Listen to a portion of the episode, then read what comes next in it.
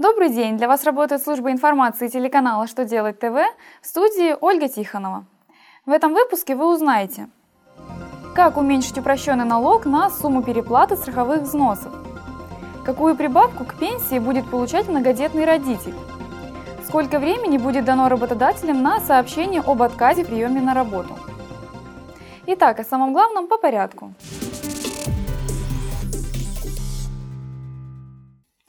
Как известно, упрощенцы с объектом налогообложения доходы вправе уменьшить сумму налога и авансовых платежей на сумму страховых взносов, уплаченных на обязательное пенсионное и медицинское страхование.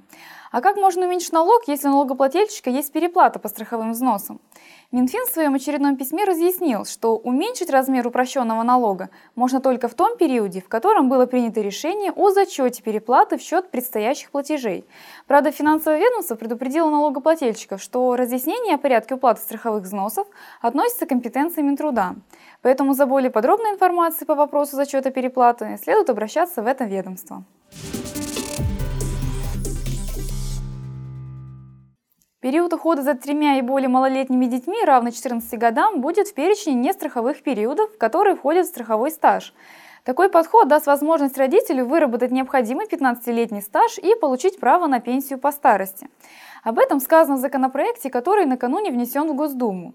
Напомним, что сейчас в страховой стаж наряду с периодами работы засчитывается период ухода одного из родителей за каждым ребенком до достижения им возраста полутора лет, но не более шести лет в общей сложности. Кроме того, в соответствии с законопроектом, фиксированная выплата к страховой пенсии по старости, а также по инвалидности для многодетных родителей также будет повышена. Планируется 30% прибавка.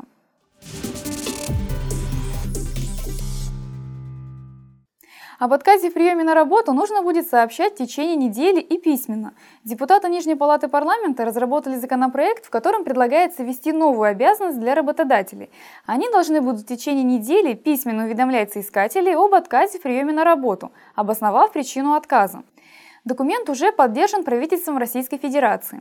Напомним, что на данный момент письменный отказ дается только по требованию соискателя, а время, в течение которого документ предоставляется, вообще в Трудовом кодексе не прописано.